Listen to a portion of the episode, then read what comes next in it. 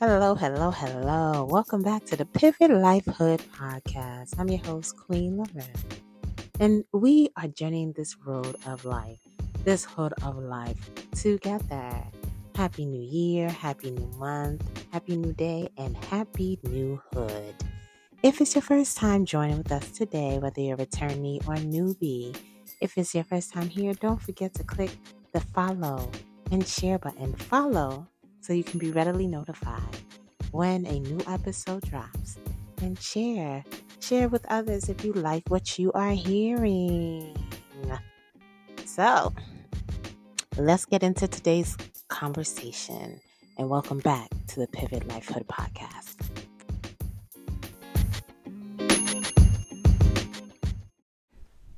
Welcome back, Life Hood fam. Welcome back to the Pivot Life Hood podcast. How are you all doing? We left off last year when I spoke about pivoting your rest. How's your rest? Did you actually take it?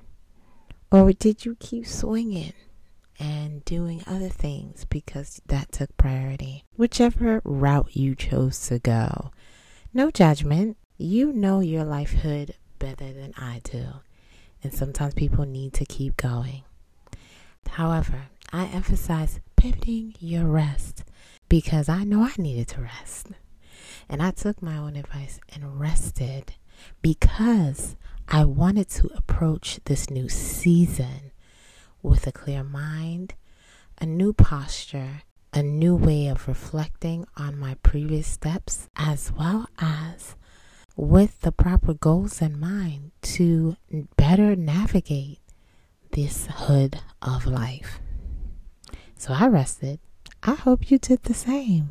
And if you didn't, you still have the opportunity to do so. This is Lifehood. And on this episode, we're going to just be talking about how to pivot your next 365, your next season. No, this is not a New Year's resolution post, but this is more of a planning post. We are navigating the hoods of life and we have various hoods to go through. But we want to make sure as we attack those hoods of life that we're doing it with a newer posture, a newer look because we learned from our past. So we're not exactly frolicking down a specific lane, but I want to focus on just pivoting your next 365 pivoting who you want to be or what you want to accomplish or what are your goals in the next 365. Let's get into the conversation. I think it's important because I find I want to reform myself, reshape myself as I pivot into these next hoods of life. I don't want to pivot the same way. I don't want to repeat habits that are not working for me and expect a better outcome. What's the benefit of planning your next 365? The benefit is growth. The benefit is a new structure, and the benefit is to conquer whatever is ahead of you. The benefit is also to work smarter and not harder. In my desire to plan for my next 365, I want to do it in such a way that makes sense.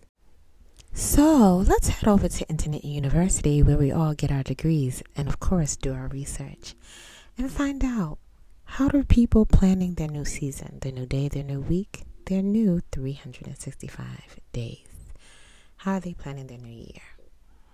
So, in my research, I found the best ways to navigate as well as to be adaptable in your new season and to plan for your new season is to follow certain steps. Those steps are evaluation of the previous season or the previous year, planning for the new year, like making actually like a structured plan to welcome in your new year, evaluating that plan ongoing as you are navigating your 365, and also being very adaptable to changes that may arise during this new season. So let's dive a little deeper and talk about it. When pivoting your next season, your 365, your new day or week, it is imperative that you are intentional with your next steps. You are intentional with each step of your plan. So let's start with the first step evaluating. When I say evaluating, I mean reflection of the previous year. When you're navigating this new season, you don't want to just wing it. You actually want to be intentional about what you're doing. And the way to be intentional is to look back at the year you just came from, the season you just came from, the week you just came from, and see what worked, what didn't work, and what needed to be changed. Were there lessons that could have been learned? And if so, what were they?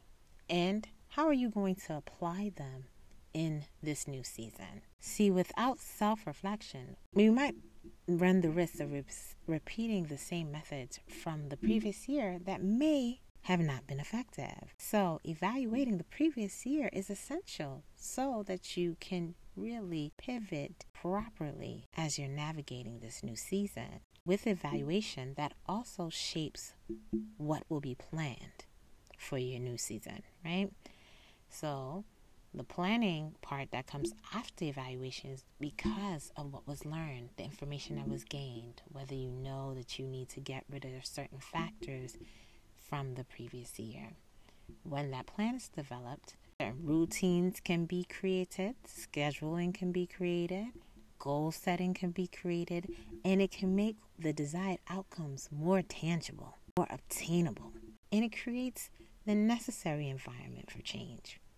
After their planning phase, you have to keep in mind that with life, it always has sudden changes that we may not necessarily be prepared for or expect.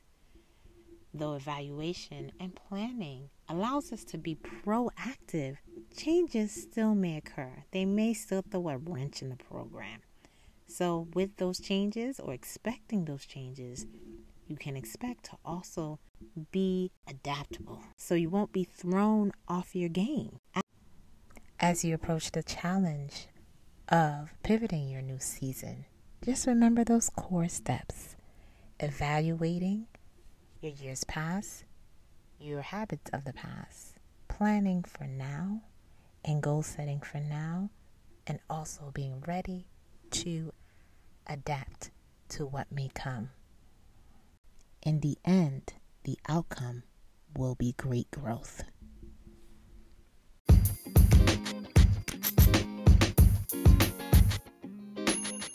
Thank you for running the block with me while we navigate this neighborhood of the Pivot Lifehood podcast. I'm so glad we were able to journey this road together. As we know, Adulthood is never easy, but it is always smoother when there's great company on the journey. So join me next time on the next block over. And until then, I wish you love and light.